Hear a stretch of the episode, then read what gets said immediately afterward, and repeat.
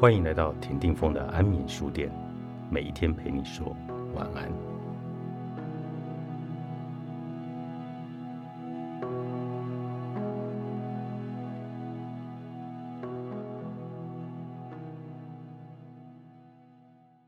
人生告急，你欠自己一份职业设计。同学 A 是我曾经带过的一位学生，毕业后收到一家外商人资部门的 offer， 薪资待遇不错，但没待满三个月的试用期，他就选择了离开。原因是他觉得工作很枯燥，在这份工作中找不到激情。同学 A 从小就喜欢街舞，希望把街舞做成自己的事业。后来他开了一家舞蹈教室，自己竟要负责招生宣传，还要亲自帮学生上课，每天都很辛苦。在一次餐会上，他跟我说，原本他是想把兴趣当职业，没想到成为职业之后，对街舞再也感受不到之前那种纯粹的喜欢了。另外一位同学 B， 今年三十二岁，毕业七八年，最近听说他离职了。在外人看来，他的工作也不错，在一家挺有名的公关公司上班，是标准的白领。他为人比较随和，在工作上也是，就做好自己手上的工作，不太会积极争取，对未来没有什么清晰的规划。但随着新的营运方式更新，反复运算，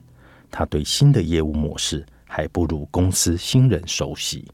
时间久了，上司自然会是提拔年轻的得力干将。看着晚入职的同事成了自己的部门主管，同学 B 面上挂不住了，这就主动的提出了离职。以上两个故事其实代表着不同的职场阶段，以及这两个阶段最容易出现的职业困惑。初入职场，应该找什么样的工作？应不应该把兴趣爱好变成职业呢？职业成长期应该如何做好职业规划，帮助自己快速成长呢？静下心，先来提升自己的工作能力吧。我们先从第一个阶段初入职场谈起。从学校毕业踏入职场，内心比较迷茫，很多人不喜欢自己的第一份工作，觉得没有干劲，甚至有些人会不断换工作，这个不喜欢，辞了，然后再换下一个，下一个不喜欢，继续换，换来换去，耽误了宝贵的时间不说，还让自己心情变得很沮丧。其实，刚转换到一个新的环境，加上缺乏基本的职业素养和能力，无法完全胜任手头的工作，会感到挫败和压力。不喜欢这份工作是非常正常的，逃避或跳槽并不能解决问题。最重要的是要静下心来，提升自己的工作能力。即使你不喜欢，也建议你做到及格之后再换下一个，因为你在这个领域中积累的职业能力，一定也能够应用到下一个工作环境。像前面的 A 同学一样，初入职场时还有一个困扰大家的问题，就是应不应该找自己喜欢的，要让自己有激情的工作。有一种观点是，找工作要找自己热爱的事情，把工作和兴趣爱好结合起来。如果你还没有找到，就继续找，直到找到为止。其实我不太赞同这种观点。在深度职场里，抛开热情迷失，专心把自己变强的这一本书中，作者卡尔纽波特采访大量的职场成功人士之后发现，绝大部分的人都不是一开始就喜欢上自己的工作。他认为，追随激情去找工作是在给自己增加难度，会让你陷入一种不利的处境。有一句我一直很喜欢的座右铭，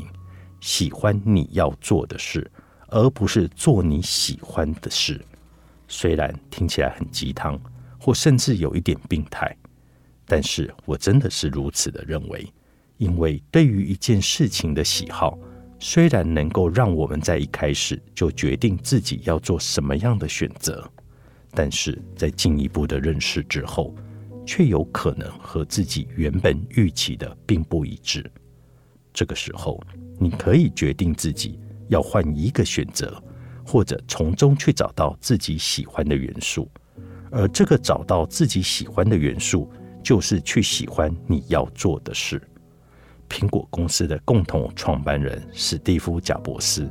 有一次在史丹佛大学的毕业典礼上演讲，也提到了要有很棒的工作表现，唯一途径就是喜欢你正在做的事。也就是说，你是不是做你喜欢的工作真的不是关键，关键是你有没有喜欢你的工作。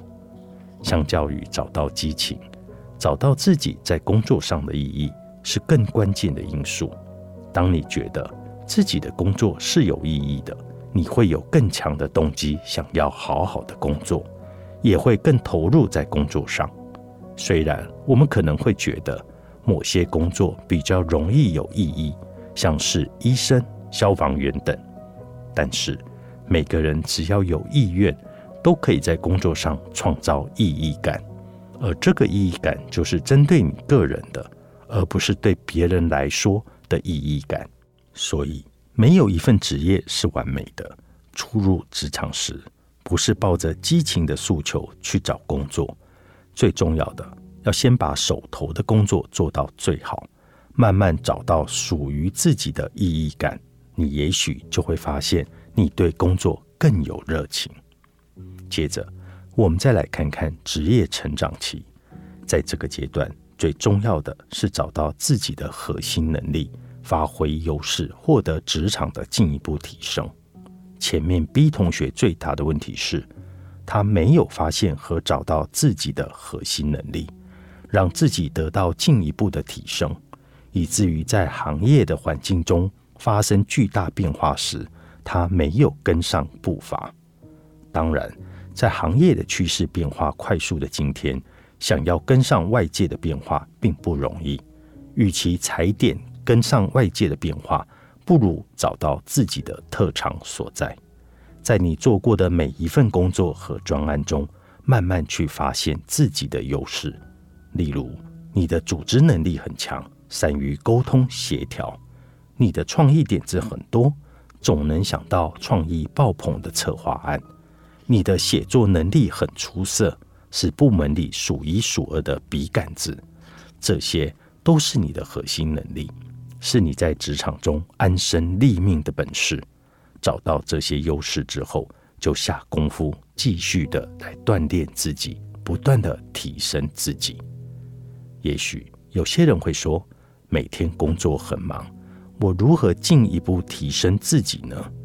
对于有心想要提升自己却抽不出时间的人，我会推荐你用 八十二十 法则，也就是把 百分之八十 的时间或精力拿去做别人期待你该做的事情。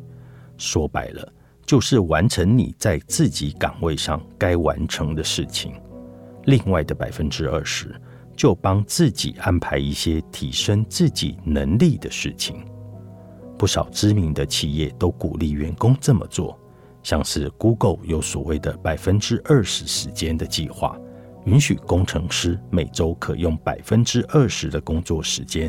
做一些核心工作以外的创新活动，开发自己感兴趣的项目，而不是把所有的时间都花在被分配的任务上。好几个 Google 很成功的产品，像是 Gmail，就是工程师利用这段自由创新时间发想出来的产物。你待的公司并不一定有这样的弹性，但这并不表示你不能把这个法则套用在你的工作上。你可以稍微做一些转换，像是 百分之八十 的时间用传统方式处理你工作上的任务，剩下 百分之二十 的时间用来做一些创新，例如学习一些更高效的方式来完成工作上的任务，或是向更有经验的前辈来学习，都是很不错的做法。像我就很常用这个方法，对我来说，这 百分之二十 的时间就是一种奖励，并没有压缩到我的工作时间，反而让我更有动力想要完成该做的事情，这样才有额外时间可以做一些我觉得有意思的事情。不焦虑的心理课，作者黄阳明，张玲玲，商周出版。